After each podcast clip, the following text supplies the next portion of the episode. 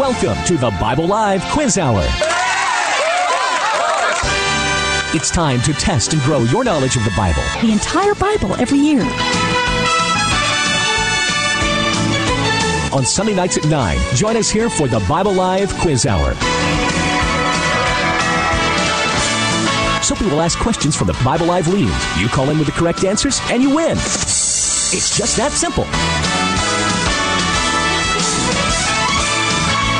So get out your Bible, put on your thinking cap, and hit that speed dial. Because here's the host of the Bible Live, your Apache Indian scout through the Book of Books, Soapy Dollar.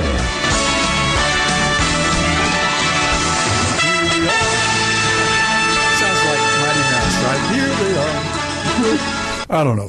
Hi, everybody. This is Soapy. We are here. We're ready to go. Stacy is here in the studio with me, and we've been having fun kind of going through the big picture of the book of Isaiah. That's where we are these weeks. Tonight we read, this past week we read uh, entirely in the book of Isaiah, which is a little rare. Quite often we have to talk about, uh, during a given week, we will read passages from uh, several different books, or, or at least one or two. Uh, like last week, didn't we read from five different books? I think we were Was it? Thessalonians, Titus, fi- I mean, right, Timothy, yeah. I had to keep you on a strict Timothy, timeline. Ti- First Thessalonians, Titus, and Philemon. So I think four or five books. Uh, of this week, of course, we got to spend our time entirely in one book of the Bible. It's the book of Isaiah. Uh, we're, we're coming now to where we're beginning to walk through uh, in the Hebrew Scriptures in the Old Testament. We're going to begin to walk through now the times of the prophets. Now, uh, I always have to have in mind uh, this is what uh, Stacy and I have been talking about. Uh, by the way, Stacy, go ahead and say hi. Make sure that Hello. Uh, I'm not pretending; she's really here. Uh, but we were discussing the fact that uh, this program is about the Bible. It's not. Just, it's it's we all during the week, Monday through Friday. Uh, it, it's not really even just about the Bible. It is the Bible. We read through the entire Bible for you. If you go to our website, to our podcast, thebiblelive.com, on your phone, on your computer, wherever you'd like to go, thebiblelive.com, and like Saturday Night, Saturday Night Live, you know, the Bible Live, and we read through the entire Bible every year. We have a, a, a just a wonderful reading schedule. You can follow our schedule, of course, or you can listen to as many uh, readings in a day as you want, or as long.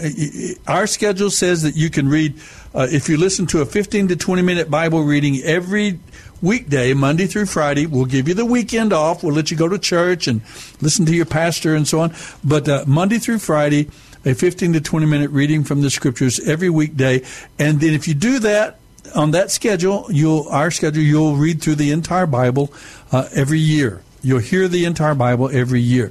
And that leaves it up to you to listen in your car, at your computer, wherever you might be, whatever uh, device you might have uh, to listen from. Uh, and so you can do that. Uh, TheBibleLive.com. Now, on the weekend here, what we do is we go back over the readings this past week. We read this past week Psalms 105 and Psalms 106 two psalms. That's called our wisdom and worship segment. And then we read Isaiah chapters 51 through 39.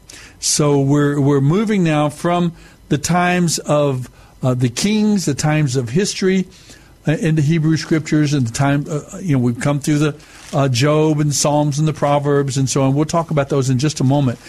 But we're moving into the times of the of the prophets. So tonight what I really hope to do is help you, uh, those of you who maybe don't know this, and maybe some of you who do, uh, to to review and to reestablish in your minds uh, how to read the Bible. Particularly, I'm talking about the Tanakh, the Hebrew Scriptures, the Old Testament Scriptures, uh, how to read them and understand them. I've had so many young men and women, uh, particularly this younger generation, so on, that don't they don't have a Bible. They never read a Bible. They never.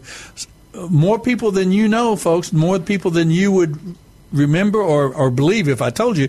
Um, there are more who fit in this category that uh, uh, they just don't know anything at all about the Bible. Uh, and, and it's, it's sad, it's disappointing, but that's what we're here to do is help you if you if you've ever wanted to know what is that book about, what is what is the Bible all Real- about? How do you read it? Real quick, I do want Uh-huh. to interject there. I mean, the Bible is it's beautiful and it's God's words and it's meant for each of us. It, the printing press was an amazing thing, but it is a very it is a difficult. Very, it is Yeah. a difficult book. So, in terms of a lot of young people, disappointing, Stace, just yeah, who who tell me, you know, I tried to read the Bible once. You know, I want. And it's hard. I've heard of that old book, you know, and it's famous, and I, it's supposed to be real important, as you I mean, said, it is. the Word is- of God. Yeah, I know, mean, it what is a piece of literature, and it and it Yeah. is as it's a, it's very simple at times, but it's also incredibly complicated. So just kind of yeah, a it's as, you as deep I as you want to go, isn't it, it? it really it is, and so just to And so know, don't feel bad. tonight, since we're moving into a new section, this section we call the prophets, I thought we'd take a little bit of time now and get the big picture because I I want you, if you're listening out there tonight in your car, you're going across South Texas, you're and you've always wondered what is the Bible all about. I'm hoping that we can tell you uh, in a brief time here, essentially what the Bible is about, what you should look for, and how to read it uh, for maximum understanding. And and so on. So because sometimes when people say, "Well, the Bible is the Word of God," we go, "We don't." What in the world does that mean? The Word of God? Does that mean you know you open it up and just point your finger down and and the the type turns golden and, and God speaks? You know, no, it doesn't mean that. As Stacy said, it's literature. Uh, it, these are books that were written uh, over about 1500 year period, about 1400 year period, actually not excluding the New Testament. The New Testament was written essentially during the first century over a period of about 50 years. Uh, the New Testament. Well, just the Hebrew Scriptures uh, were placed down for us over a period of about 1,500 years, 1,400 years, and they of, of history, and they follow a very specific history story of a people. Uh, it's a it's it's kind of a divine narrative of the Bible. And so tonight I want to kind of tell you what it's about so that if you're new to the Bible, you you can catch these the bigger understanding and then we'll dive into the book of Isaiah hopefully with more understand you'll with more understanding you'll understand its place in the whole context of the Bible. So, Stacy Lorene, you give me your uh, uh, answer to this. I think you know this. Uh, the Bible. Uh, we're going to talk about the first, um, the first part of the Bible. There are 39 books in the what we call the Old Testament, 27 in the New Testament. In the 39 books of the Old Testament, starting with Genesis, Exodus, Leviticus, Numbers, Deuteronomy, Joshua, Judges, Ruth, First and Second Samuel, First and Second Kings, First and Chronicles. Okay, I could just quote them all the way through the Old Testament. Tell tell me uh, what what are the major types of literature? She's getting all nervous. I'm Googling is what I'm doing. this. I'm just know kidding. you can tell. what are the different kinds of literature broadly across the Bible? Sure. Okay. Well, so the law. Okay, uh, and the then books of the law. the judges, uh, uh, poetry, Poetry is another one. prophets. Prophets is another. Uh huh. You said judges, but that's not actually a general. Right, The book of Judges in the Bible is actually a book of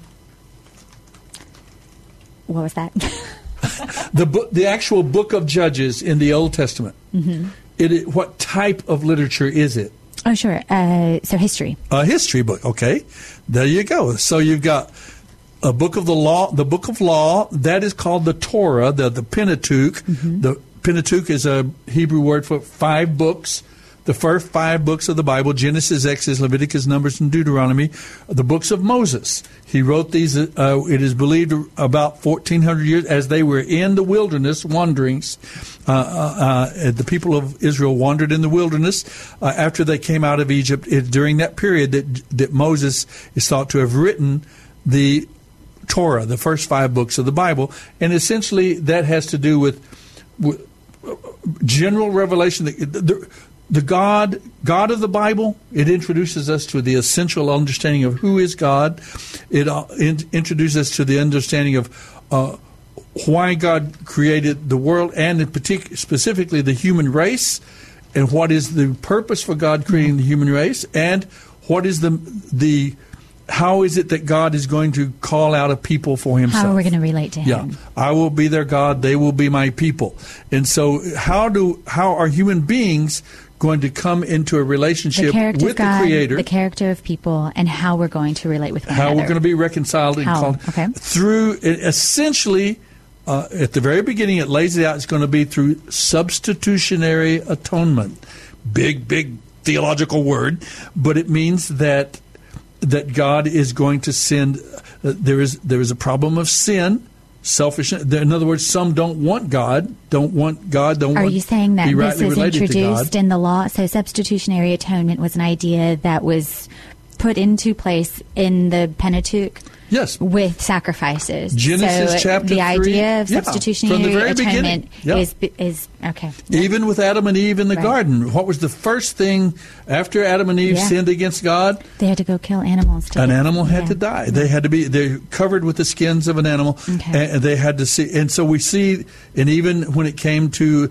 uh, their children, Cain and Abel, Cain and Abel were told how Mm-hmm. to rightly approach God through substitutionary Okay. a, a, an animal. Abel brought a, a, lamb Yeah. that died.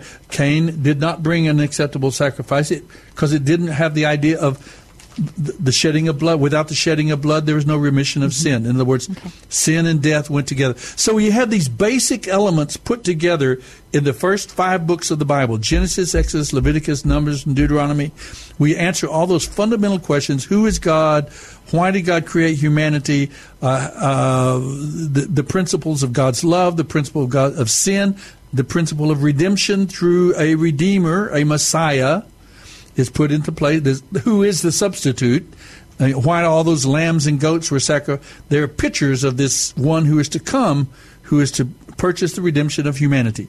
So we, you see all of that lay, all of that laid out in the first five books of, of the Bible, and then you get into books of history. We're going to follow now this group of people Abraham, Isaac, and Jacob. And remember the ten sons of, of the twelve tribes of Israel, the ten sons of of, of uh, Jacob down in Egypt. They're called out of e- Egypt, out of uh, bondage and slavery in Egypt, and they, God begins to direct them and instruct them as as in how to live for Him, how to treat each other, how to live here on planet Earth, and with the idea how to prepare for eternity. So we see it begun there in the Genesis, Exodus, the first five books of the Bible, and then you get into books of history. So we're going to start following this people, uh, people of God, people who worship the true and living God. We're going to follow their their their history, their experiences, ups and downs, and uh, essentially, when you think of Israel, yes, it is a people group. Yes, it becomes an actual socio-political group, uh, an actual nation, but in the broadest sense, Israel is the people of God. Those who love God, respond to God, uh, and follow Him. Even in the Old Testament, if that broad So meaning is there. Ruth would have been an Israelite in that Yes, sense. in that sense. Rahab. Rahab, uh, the harlot that lived in um, um, Jericho, Jericho. Uh, when the people of Israel came to uh, under Joshua's leading, Okay. they came into the promised land. There was this. We told we heard this story about this this um, either innkeeper or harlot. We're not quite sure, but she didn't know about God. She was she was part of the nation, the people of Jericho, but she embraced the true and living God, and she became part of Israel Right. uh, in that sense, in that broadest sense. So we see uh, all, all through the Hebrew Scripture. Actually, the broadest sense of word is is is that the people of God. And it's not a national group. It's not a political group. It's not even a linguistic group.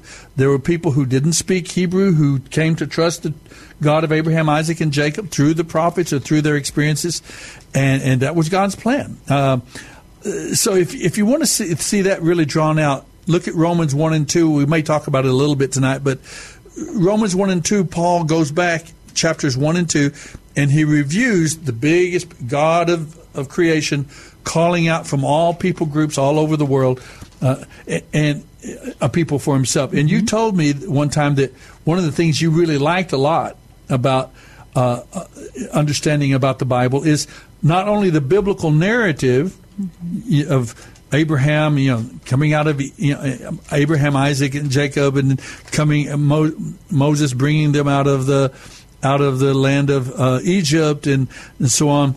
We have this this narrative of following the people of God. But you said you like to hear what is God doing, even while we're studying about Jacob or about Joseph or about the kings of Israel. What is God doing yes. about the Mongolians? What is God doing about the people in India, China, and other parts the of the world that aren't covered yes. here?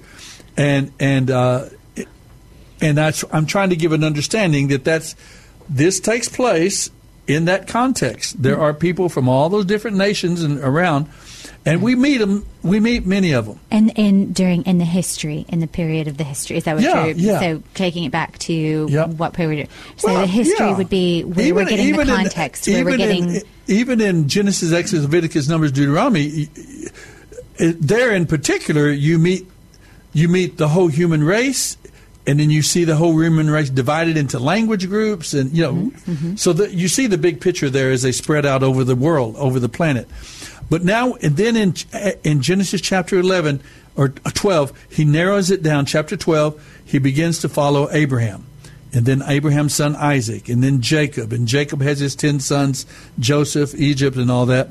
And so they move forward. So you have the books of the law, Moses. Then you have to go into the books of history. Mm-hmm.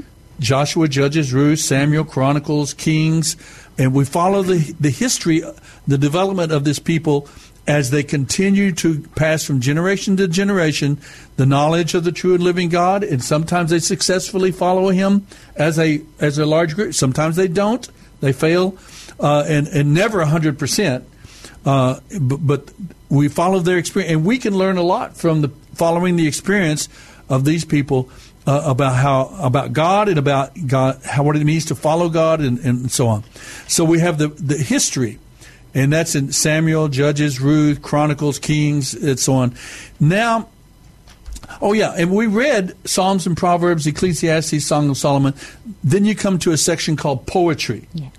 and poetry uh, are during these times uh, of Israel. There are some people, David, there's Solomon, um, uh, who who e- either they wrote poetry or they compiled, they gathered works of poetry and wise sayings and so on, um, and they they compiled them into re- that kind of give us the the the emotional experience of what it means to be a man or woman of God, a human being who longs after and seeks to follow after God. Mm-hmm. It talks about the discouragement, the difficulty. It talks about the joys and the delight and the freedom in, in knowing God and walking with God. So uh, you have these poetry sections Psalms, Proverbs, Ecclesiastes, Song of Solomon, even the book of Job, the oldest book, uh, is considered to some extent uh, poetry. And is that to say that it's not to say that Isaiah doesn't contain poetry or that mm. no, Isaiah it, does in fact and, yes, and there's a section right. there's a and po- that some uh, poetry the Psalms yeah. and song wouldn't contain prophetic but you're saying uh,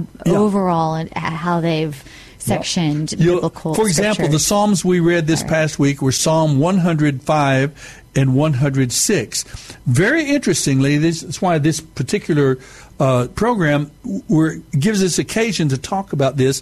Very interestingly, Psalms 105 and 106, uh, several pa- of the historical patriarchs of Israel, the founding fathers of the nation of Israel, are mentioned in Psalm 105. Abraham, Jacob, Joseph, Moses, and Aaron are all mentioned in Psalm 105. Uh, and in Psalm 105, it talks about the uh, experience of when God called the people of Israel out of Egypt.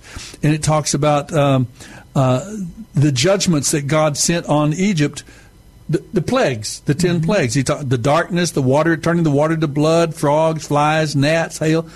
See, uh, so you have some history in even the book of poetry. Yeah. So it reminds you a little bit, but it, but it talks a little bit about what that was like and what that means to those who love God. Mm-hmm. So Psalm 105, 106, uh, the the psalms that we read this week, the poetry sections that we read, include a whole lot of history. They go back over and review some of the history that things that we read about in Genesis, Exodus, Leviticus, uh, and it, it, but it talks about them in a in a poetic sense of what it means to be there in the mm-hmm. midst of that experience, mm-hmm. what it meant uh, to follow. You know, God provided quail for them. He provided manna. All of these things are spoken of in Psalms 105, 106. So it doesn't mean that any in other words, yeah, it's not confined to that one genre, yeah. but overwhelmingly, that's what it is. So okay. now we've talked about we've talked about the books of law, Genesis, Exodus, Leviticus, Numbers, and Deuteronomy, uh, and then we talk about the uh, books of of uh, history, mm-hmm. which tell about following the history of these people.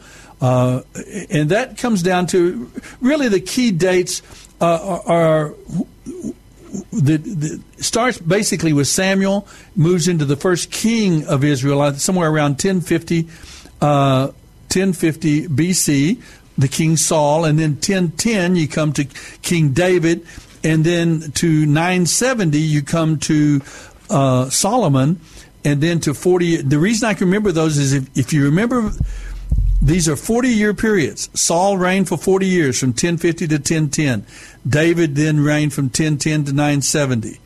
Uh, and then from, uh, Solomon from 970 to 930. Then, the, then after Solomon, the kingdom divided. Jeroboam in the north, the ten tribes of, uh, of Israel in the north, and Rehoboam, the son of, of Solomon, down in the south, in, in Judah and Benjamin. So the kingdom divided, and we keep following the kings now of these two different uh, of these two nations. The kings of Israel united, and then when they divided, we follow. That's why it's called First and Second Kings. We follow these kings through. Now, Chronicles is a special history. It's again a, a chronicle of the kings, the history, particularly of the of the of the tribes in the south, uh, the kingdom of the south, Judah and Benjamin. Uh, uh it follows their kings. Now, so you have this history. And what was the main reason for the split for the two kingdoms? Uh, taxes, believe it or not, ah, it was taxation. It. yeah, uh, and there's more to it than okay. that. The kings of in the north, the uh, and the, the tribes in the north abandoned God, abandoned the temple, abandoned okay. the priesthood that God had instigated mm-hmm. uh, and, and, installed. Uh, they walked away from God. Uh, but essentially, when it came down to it, they walked away from Rehoboam, Solomon's son, yeah. because he would not lower their taxes, okay. which says a lot for the election this this fall. Everybody, never mind. We won't get political on you, but there, this is very practical. These things. So we have uh, that's the reason it divided, basically, uh, and and you read about it if you read uh, the, the books of the Kings. You go into the, it'll tell you in, in why they divided. Um, and, and, and, so on. First and Second Samuel will tell you why they they abandoned um, Solomon. It is now, interesting. You don't. We're, we're getting close to our, our yeah. first segment. It is interesting. You don't necessarily. T- I mean, I, I like that. Such a practical thing. You don't think of the Bible as having something such mm. as taxes, as mundane as you know taxes, as dividing the kingdom. So that it, uh, it is interesting. There's a whole lot of mundane. yeah, which is really it's it's human. It, it it's is. human mm-hmm. beings. That's why the Bible can be so practical, my friends. If you're out there listening, uh, if you get a little bit under the surface, you learn a little bit about what's going on mm-hmm. and what's happening. It is a nation. Then mm. you get it. It adds to what you can glean from your Bible mm-hmm. about what God is doing, what he, how God deals with His people. You get to know God and His ways, and you get you can look at the the small picture of what God does with an individual person, with a marriage, with a family, or you can look at the big picture of seeing how God is, how everyone, every page relates to the whole human race. That God is using His redemptive narrative and using the people of Israel there to bring about his redemptive plan to the whole world. The objective of the of the God's plan is the whole world. Every human being that's ever been born, it's on planet Earth today, all seven billion plus of us, mm-hmm. God is calling out every human being for to Himself. He desires each one to know Him and to experience Him, and we are created to live, be with Him, live, know Him here on earth, and be with Him. It forever. reminds me again. This is God's word, and He gives it to us because He loves us and He wants you to know Him. There you go, and, and, and that's that's the big picture. Now, when we come back from our break, we're going to pick up now uh, with uh, we've talked about the law, the books of law, the books of Moses. We've talked about the uh, poetry. We've talked about the history narrative. Now, what are the books of the prophets? This is the last section of the Old Testament. You start talking about the prophets. And so we wanted, I'll introduce you then to Isaiah, Jeremiah. Um, we'll just keep going on back. In the coming weeks, we're going to be reading through the prophets of God. The major prophets, I'll tell you the difference between a major prophet and a minor prophet. And we'll uh, get that big picture. Then we'll home in on the book of Isaiah tonight and go into a little more depth. It's an amazing individual, this man Isaiah and uh, we'll get to all of that tonight. So stay with us, would you? We'll we'll keep studying and learning more about the Bible and the big picture, and then we'll come down to what is Isaiah? What did what did his sixty years, six zero, 60 years of ministry? What did what did he talk about, and what did he accomplish? What what what would you expect if you read the book of Isaiah? If you want to give us a call, phone number is 210 340 9585. 210 340 9585. Don't go away. Stacy and I will be right back with more from the, the Bible Live.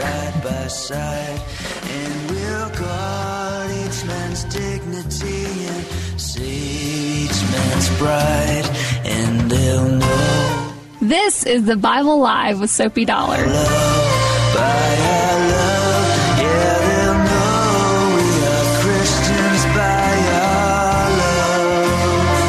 Dr. Stan Shelton, with offices at Loop 410 and Broadway, has taken care of the Dollar family, that's Suzanne and me plus our three children, for the past 25 years. Suzanne, tell the folks about our dentist. Well, like you say, Dr. Shelton is a dentist for a lifetime. He's got the latest technology. He's busy, but I've never had to wait. And I never dread going to the dentist. In fact, he and his staff are so personable that I actually rather enjoy it. Go to drshelton.com or call 590 7878.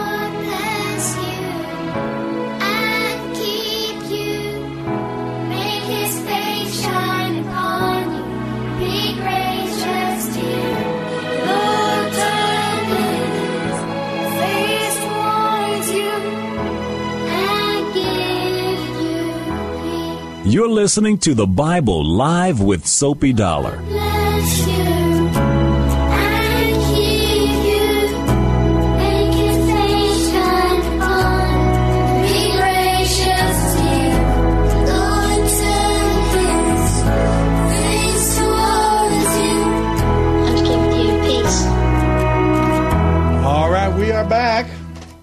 This is more from the Bible Live. Stacy and I are here ready to continue our conversation. I hope that you might join with us.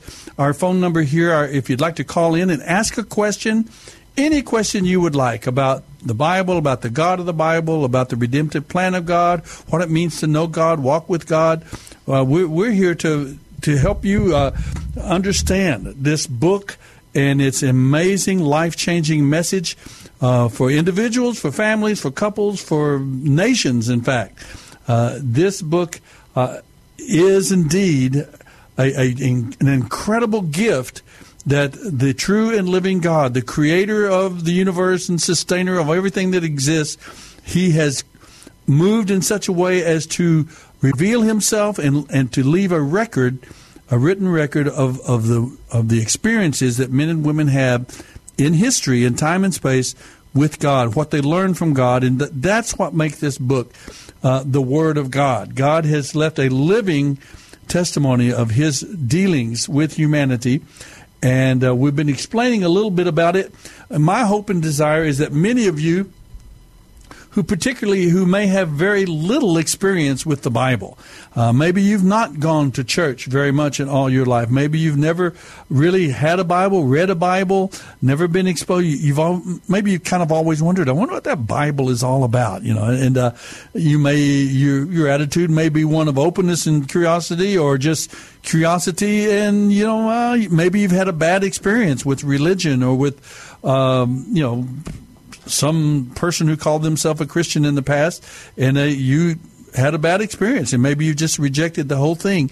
Well, I'm going to encourage you: don't throw as they say, the baby with the bathwater. Uh, I want you to know about this book so that when you open it up and read uh, from a given book of the Bible, you might under, have a little bit of an understanding of what you're reading. Because I've just known too many, Stacy. My daughter Stacy is here with me, and uh, we both have worked with. We've Stacy's grown up uh, in around uh, the gospel, around the, the, preaching of God's word, and she's been involved with us uh, in out at Lackland Air Force Base with the basic trainees. Uh, she stood in front of hundreds and hundreds and hundreds of young men and women, and, and so many of them, right, have never heard the Bible. They don't know about the Bible, and they may have, and they they think, well, I tried to read the Bible one time, but wow, I just couldn't understand it, you know. And that's what I'm trying tonight to if there, if you're listening, I want to give I want want you to get a little bit of a picture, particularly the Old Testament. Mm-hmm. The New is a little easier uh, in, to explain. The story is a little bit more relatable to us. It's not so long, uh, 1,500 years of history and uh, many different nations and people groups and different kinds of literature and so on. And so that's why we're taking the time tonight as we introduce the book of Isaiah. We're moving now into our readings uh, Monday through Friday. If you go to thebiblelive.com, uh, you'll be able to uh, hear the entire Bible every year. Or if you want to double up on some of the readings at the podcast there, uh, you can go. You can double up and go through the entire Bible in a month if you want to. If you know, you just listen.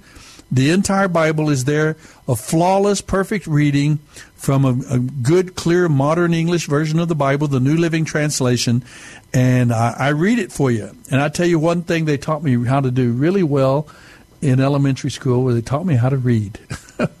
That's my greatest claim to fame, Stace. I know how to read, and I've read this Bible, and I, I would love to I be memorize. able to read the Bible to you. You know how to read and memorize.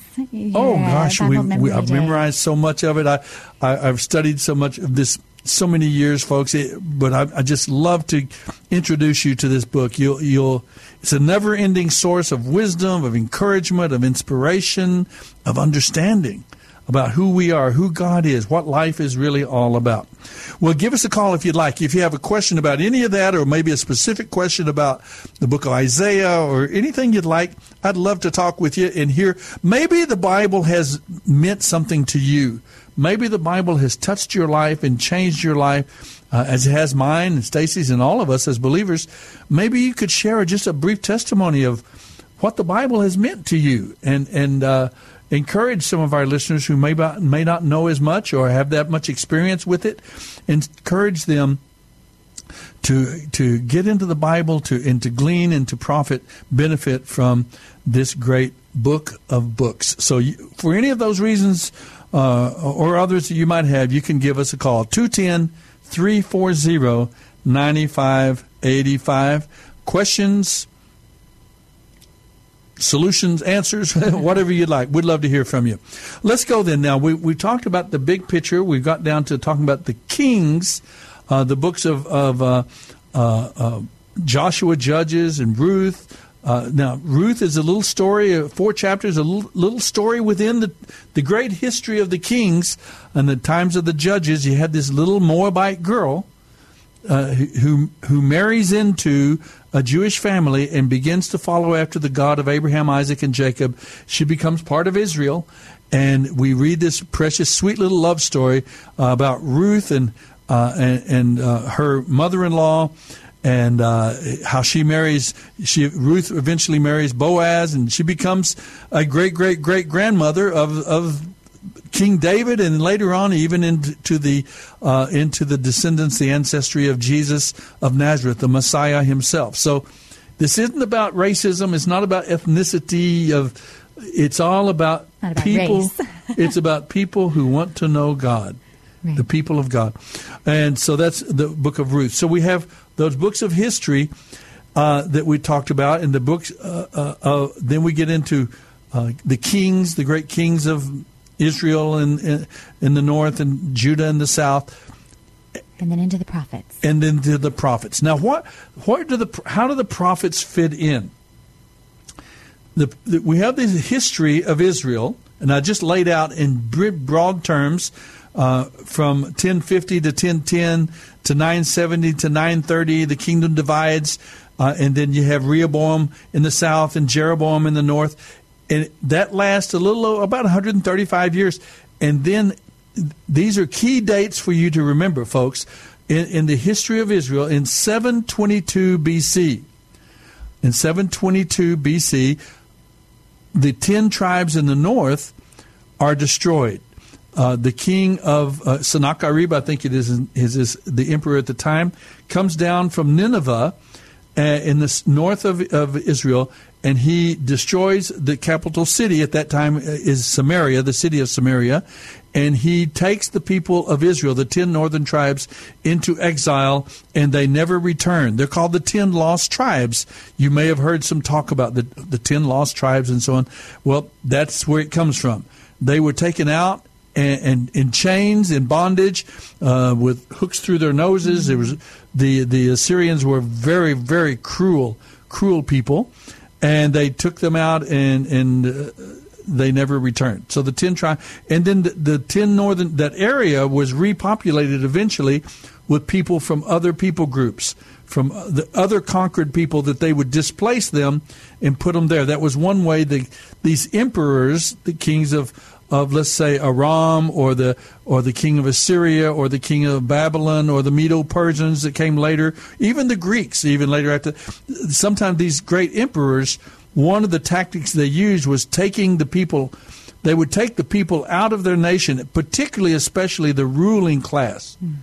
Uh, like whenever they took the people of Israel to Babylon, they took uh, Daniel, Shadrach, Meshach, Abednego. They talked the they took the princes, the people who are of the the ancestry of David, who could possibly be have wield uh, uh, royal power. Uh-huh. They took them out, and, and, and, in fact, is they even made them where they couldn't have children, and took them out to remove. That's the way the emperors would do, take them out, and very rarely would they move them back. To they would allow them to return. Uh, that was a very exceptional thing that God brought about uh, uh, with the people of Israel. He returned them after 70 years of exile in Babylon. He returned them. But the people in the northern tribes, uh, they were never returned.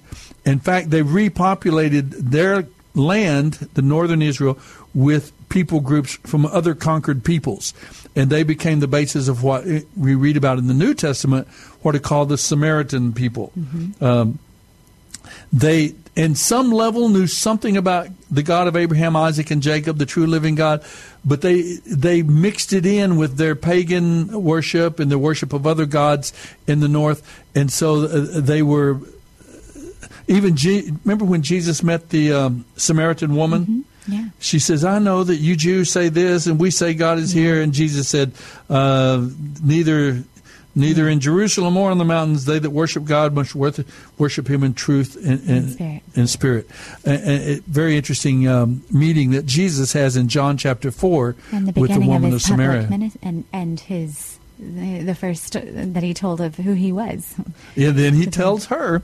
Mm-hmm. And, and, she says, "I know when the one called the Messiah comes, he will clear all. He'll answer all of these questions for us." And he says, "The one who is speaking to you right now, I am He. Oh. It, that, that must have been an amazing moment, huh? That's one of my favorite songs. Oh, it is. Like it the is woman tremendous. at the well. Like the woman at the well. Mm-hmm. Oh, yeah, it's a beautiful song. Yeah. And interestingly, this woman at the well, who may may well have been a woman of the night, uh, of ill repute, because there she was at midday getting water, and, and usually the women from polite society. They go early in the morning or late in the evening in the cool. Mm-hmm. Well, here she is at midday, mm-hmm. and uh, but she goes back to the village.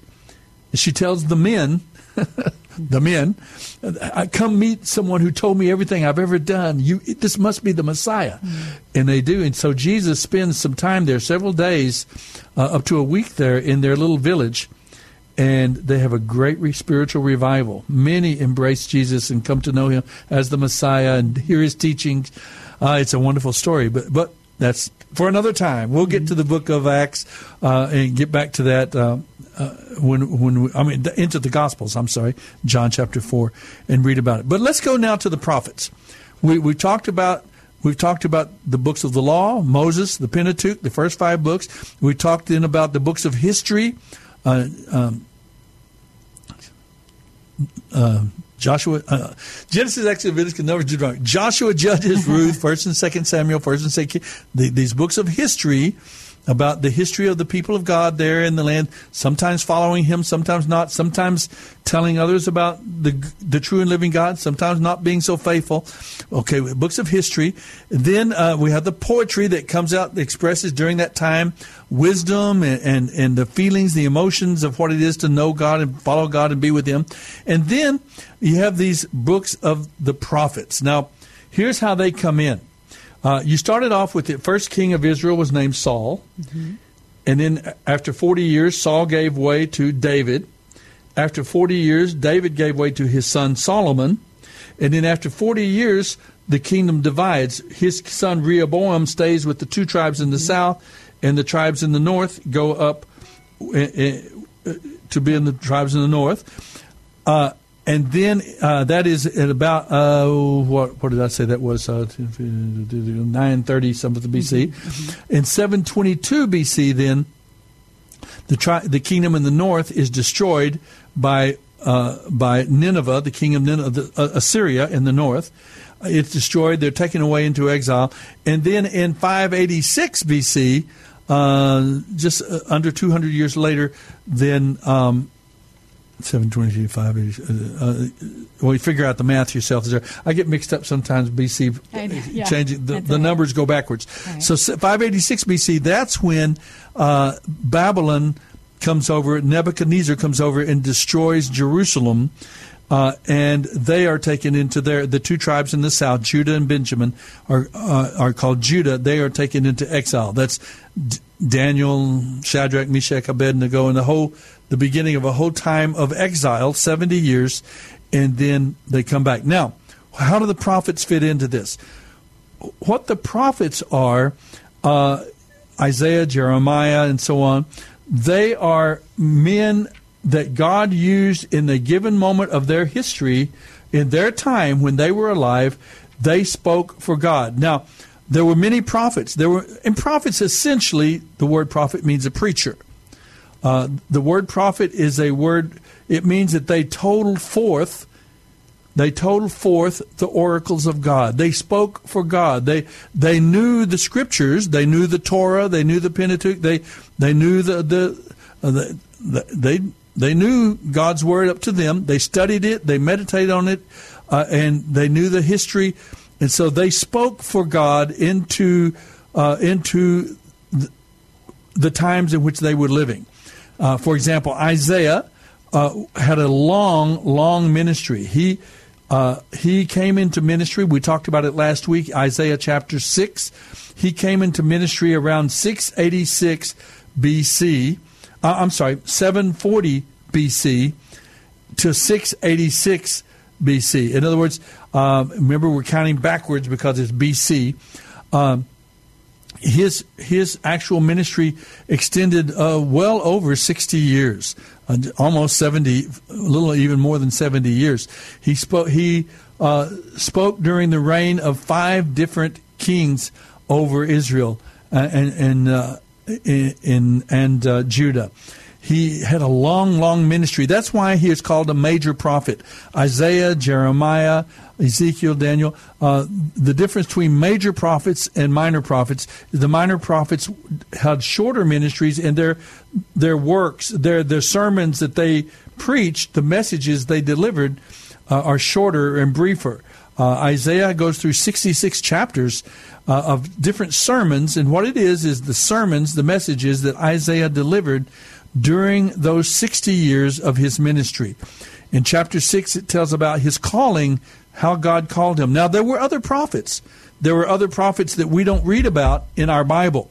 They didn't make the book, they didn't make the cut, but they still spoke for God. They preached for God.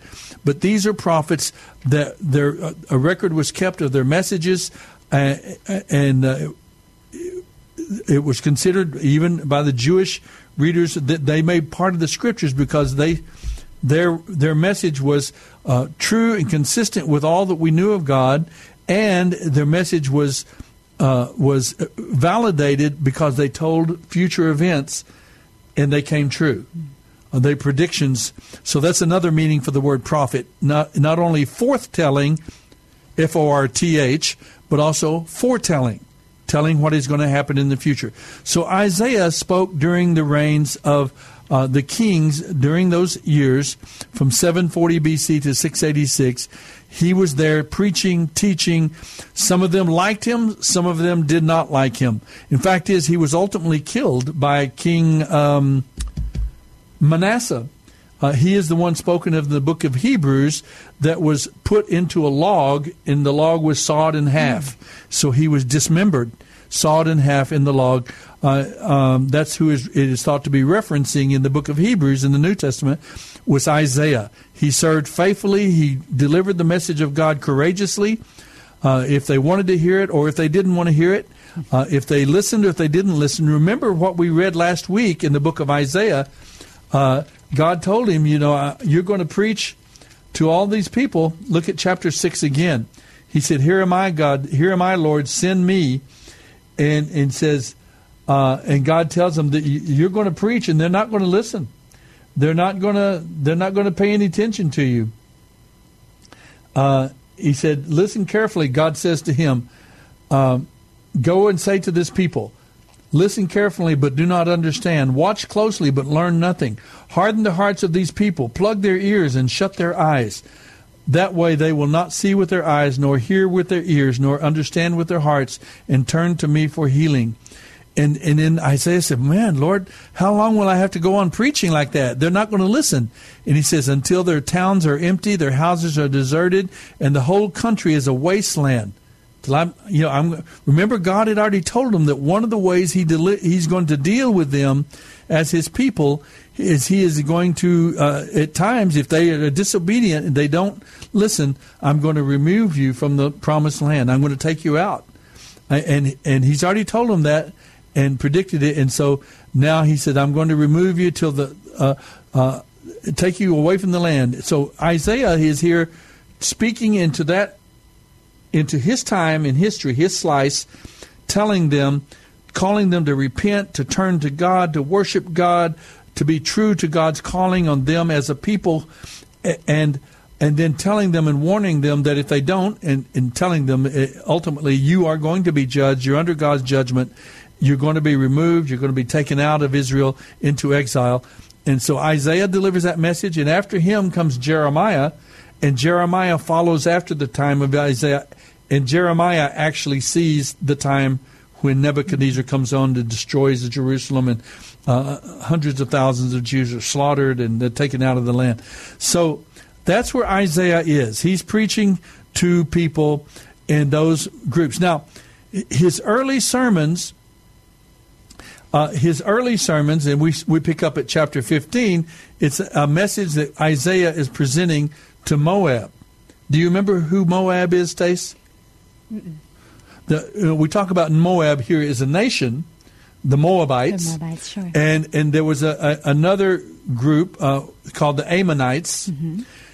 Moab, and, this is why, folks, when you read the Bible, you, you, you know, the ankle bone's connected to the shin bone, the shin bone connected to the knee bone, and the knee bone connected to the thigh bone. You know, oh, yeah. uh, you got to connect the dots. There's so but many. Yeah. Here we see uh, there were two sons.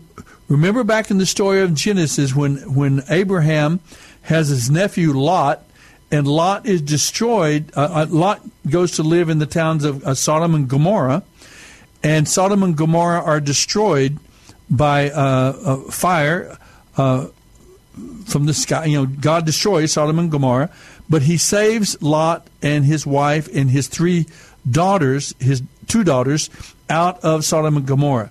They escape. Now, his wife is turned into a pillar of salt for her disobedience and loss of faith. But Lot, then, his daughters, uh, they survive, but they're out there by themselves.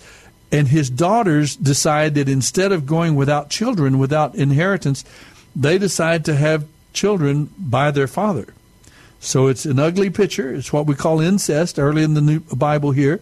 But they have children. One of their children is named Moab, mm-hmm. and the other son is named Ammon. And they become, when they grow and they, they marry and they have children, they become the Moabites uh, and the Ammonites. and the Yeah. uh, Ammonites. Yeah. Now the Edomites, they are Edomites come. They are the children of uh, Joshua, um, Jacob's twin brother Esau Yeah. the Edomites. So Esau. So you see, uh, you're going to see some messages here where Isaiah preaches not only to the people of Israel.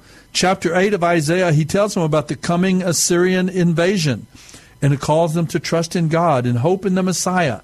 And so uh, Isaiah is warning the people of Israel of what's coming for them, but also he preaches to the people around uh, Israel. Remember, Israel is a very interesting little piece of real estate. It's surrounded by all the great empires of that entire era. Uh, uh, Moab and, and, and Edom in the south. There's Egypt in the south. There's Aram, with its capital Damas- Damascus, was up in the northwest. Then you have Assyria straight north of due north of Israel, called uh, where Lebanon is basically now. Uh, remember the the bomb that went off this week in Lebanon? That's Yeah. that's biblical times up there in Lebanon. Um, that's Assyria, and you have Nineveh, and then further to the east is Babylon. And so Isaiah here in chapter 12, he delivers a message to Babylon. Um, he, he starts off talking to Judah and Israel, and then he has a taunt.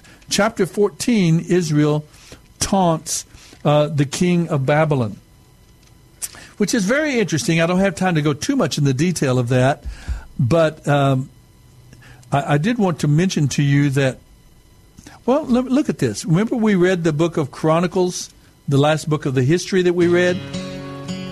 Oh my goodness, the time flew by, Stacy. In the book of the Chronicles, if you read the last chapter, he has a meeting with a, a king of the future empire of Babylon, and the king invites him in to see our treasures and see the and the, and the prophet says, What are you doing? They're going to be the ones that come down and conquer you. But anyway, when we come back, I'm going to, we'll start off with Isaiah chapter 14. I- I'm going to tell you where we get the idea of Satan. That Satan came from was a was one of the uh, great angels of God, archangels, and I'll tell you where it comes from. Isaiah chapter 14. So don't go away. We'll come back and finish our remarks on the book of Isaiah, the prophet Isaiah. Again, though, if you'd like to give us a call, it's 210 340 9585. Don't go away.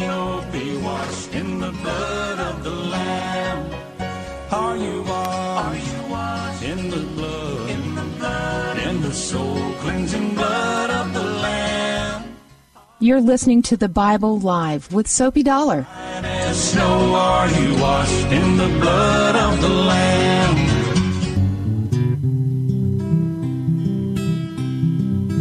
I keep my thumb between the pages and my heart in the book. Talking about the book of life. When my life gets too confusing, well, I stop and take a second look. I take another look in the book of life. This is the Bible Live with Soapy Dollar. My heart grows downright faithless. I slip into the quicksand of my sin. That's when the Word of God can cleanse my sinner's heart. It frees me from them old desires that pop up now and then. I keep my thumb between the pages and my heart. All right. Stacy, you remember that song, don't you? I love that song. Yes. Poor girl. She grew up hearing her daddy sing that song. Uh, there we go. The Book of Life. And that's what we're studying here on the Bible Live broadcast, trying to give you a good sense now as we enter into reading from the section in the Hebrew Scriptures called the prophets Isaiah, Jeremiah, and following on thereafter, what are they? Amos, Obadiah, Hosea, all of those uh, what we call the minor prophets, Ezekiel, Daniel, and so on. These prophets, they are men and women, men, all men in this case, I guess, who preached, who the message of God, who remind he they sometimes had to wave their bony finger in the face of the king and tell him you're wrong, you're sinning, God's going to judge you, and they sometimes paid the price for it because, as I said, Isaiah here was was um, killed by one of the unfaithful, wicked kings of of uh, Israel. His name was Manasseh. uh, and they sometimes paid the price for their courage. Jeremiah himself was tortured. He was by the king. He was put down into a cistern at one time in his life. Uh, they had to deliver God's message to people. In fact, Isaiah's case, knowing they're not going to listen to you, Isaiah. They're not going to listen. You're going to have to. They're going to reject your message. It's going to be a hard road, but you got to be faithful. And that was the amazing thing about the prophets of God. They they were faithful. They were courageous, and they preached God's word. And so we can learn so much from them because we can profit from the. From, how would you think we can profit from the prophets?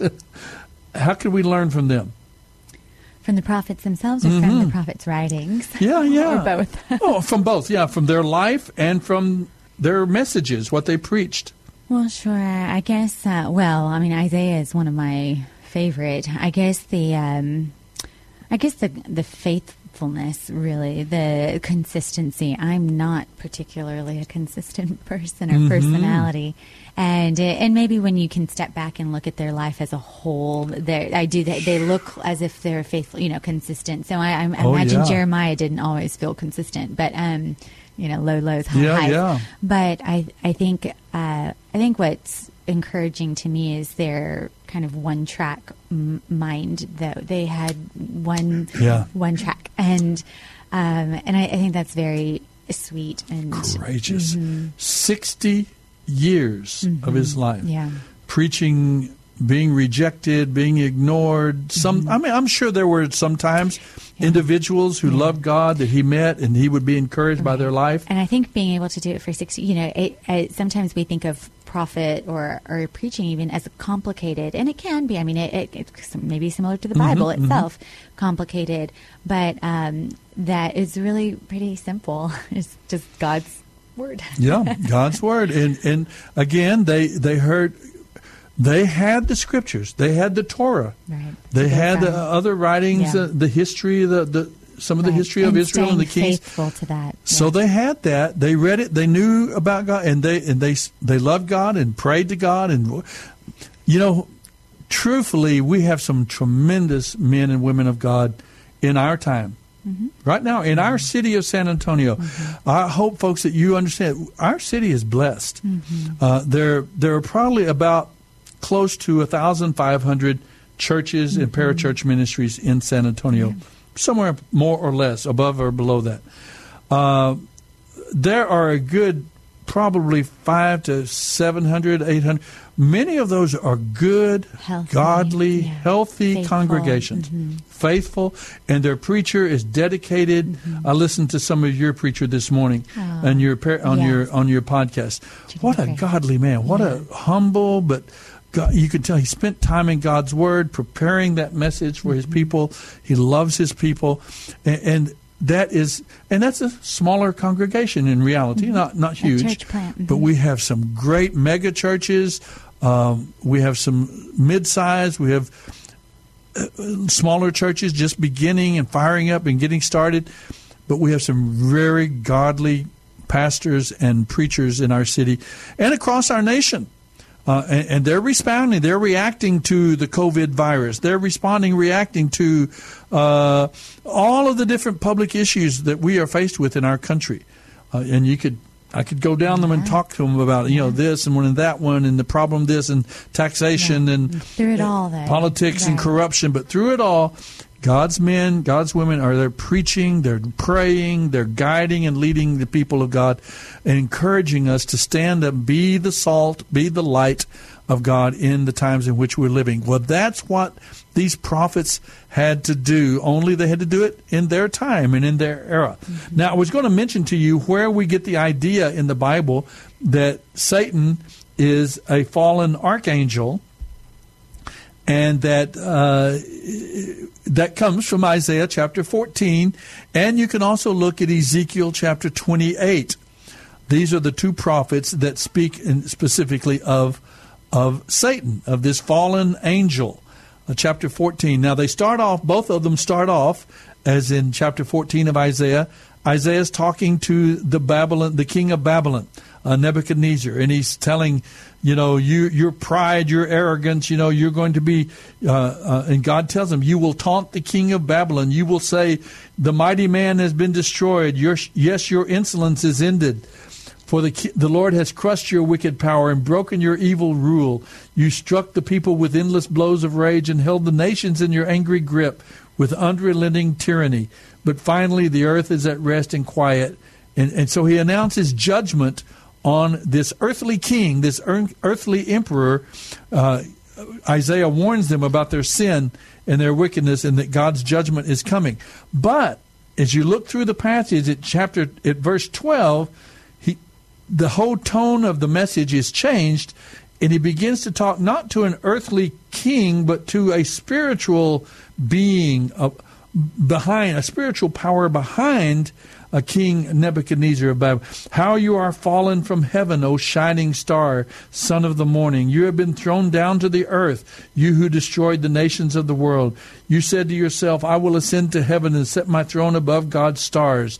I will preside on the heavens of the God. So he goes there and he begins to address this spiritual power and being uh, who was cast from God's presence. And, and that's where we gather the idea that uh, Satan uh, the ultimate spiritual power behind the wicked power of this earthly uh, emperor, that he is Satan. And the same thing you get from the book of Ezekiel. Uh, chapter 28, Ezekiel is addressing the king of Tyre and Sidon, which, which is up in the northwest, just northwest of Israel. And he starts out addressing that earthly king, but soon his message changes to the spiritual power emperor uh, tyrant, tyrant behind that king, and you see the same message.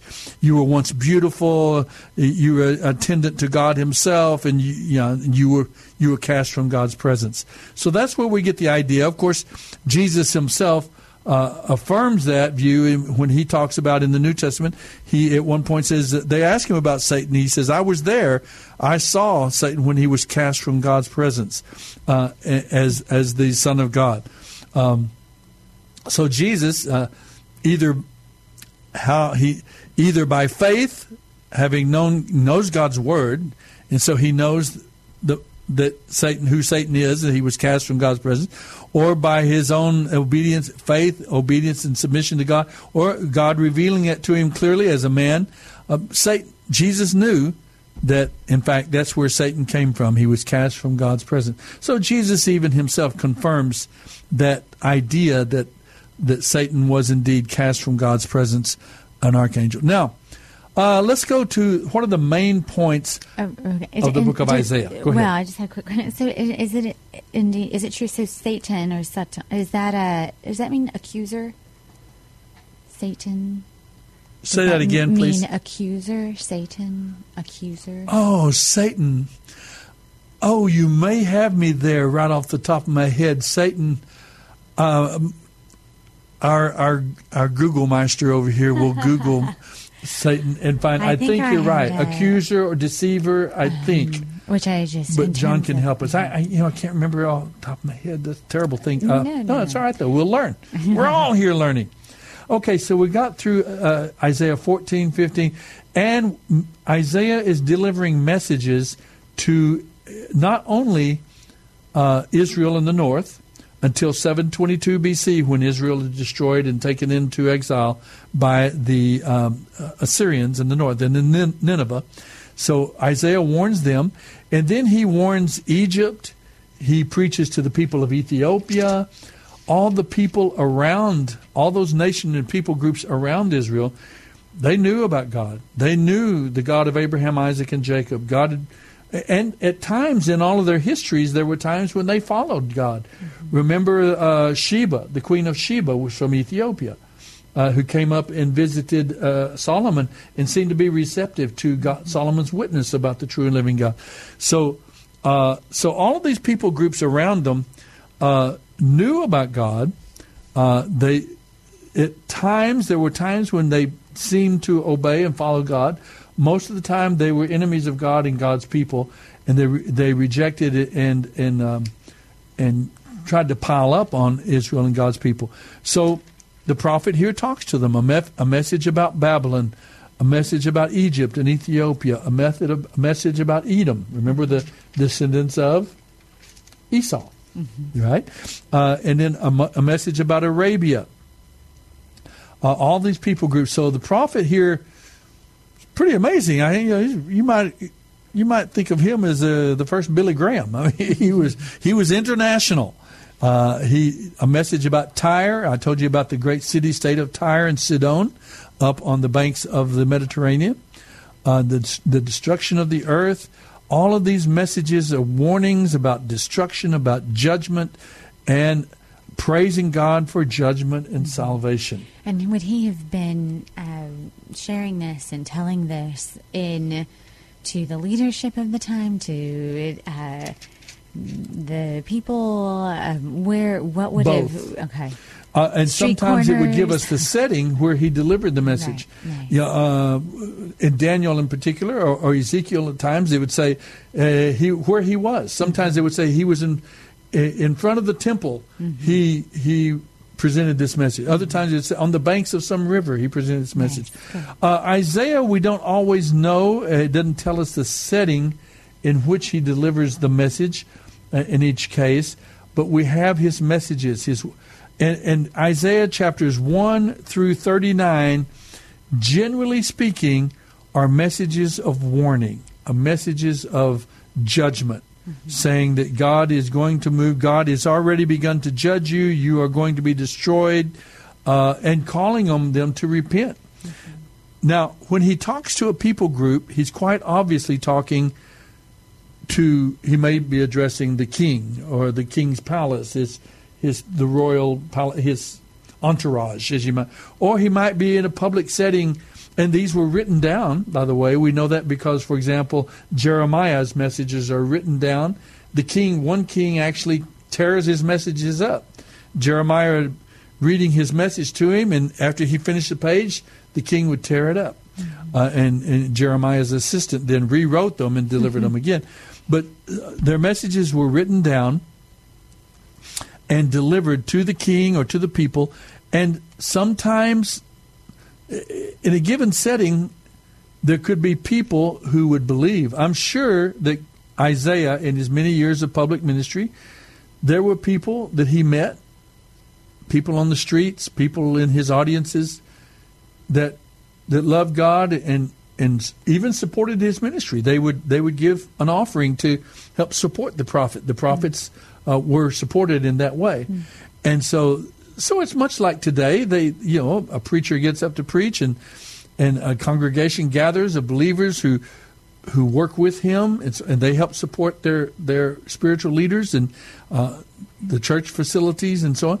And it, it's kind of like today that takes place. So they took encouragement from people they met, experiences they had, uh, but in general, at large, the message was broadly rejected.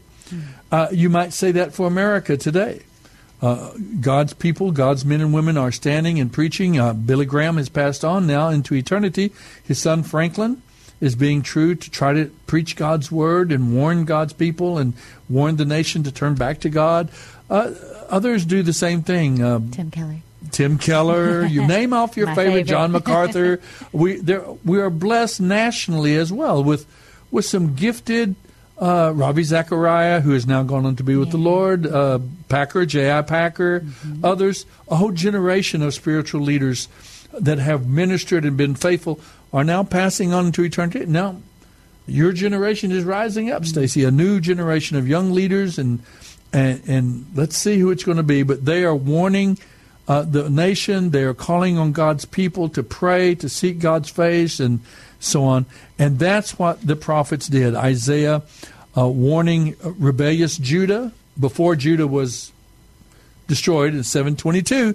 Now, these dates are really important if you want to kind of get a sense of the biblical narrative. You want to remember some of those key dates of, of when, uh, you know, 1050 BC is Saul, 1010 um, David, 970 Solomon, 930 the the kingdom divided, 722 Samaria destroyed in the north, 586 Israel, uh, uh, Jerusalem destroyed in the south by Babylon, and so if you keep some of those key dates in there, then you can plug in uh, through the time of the of the kings.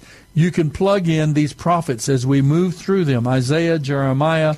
Uh, now Isaiah and Jeremiah, in particular, they ministered during the final kings of of um, of Israel, uh, uh, Judah and Israel. Uh, Jeremiah himself was present when Jerusalem was destroyed. They escaped Jerusalem. He was taken down to, into uh, Egypt, actually. But uh, so I, Isaiah, Jeremiah, Ezekiel now is over in Babylon when Jerusalem is destroyed. He's part of the remnant over there. So if kind of get the settings, if you want to understand the prophets, it's good to know the period of time in which they lived and ministered.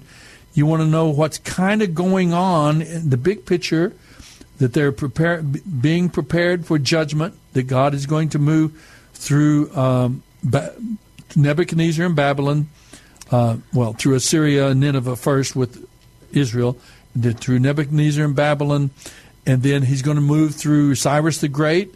Mm-hmm. Later on, Jeremiah says Cyrus the Great going to, he's going to bring let you return from the from the uh, from the exile. So, so when you say judgment, uh, mm-hmm. is it pretty much always a physical judgment, a bearing down on the on the people, a physical.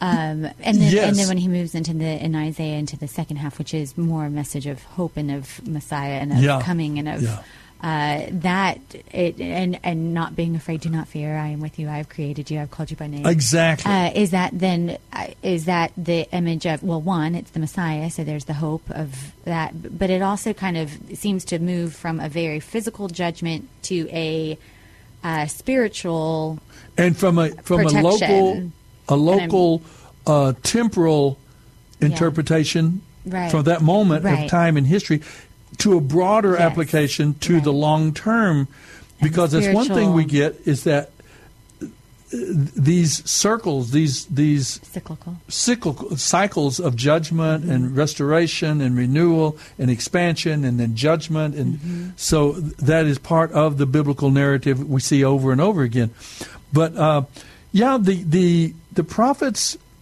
spoke to them about their temporal immediate situation there was an immediate interpretation but often too there was a broader generalized application to the bigger picture of what God is doing. So you'll see sometimes talk about, you know, uh, he'll be talking about Tyre and Sidon, or he'll be talking about, um, as we said, some of these kingdoms that we looked at a while ago, Edom and Moab, talking about them. But there would be the bigger picture of how God deals with his people and how God is dealing in this world.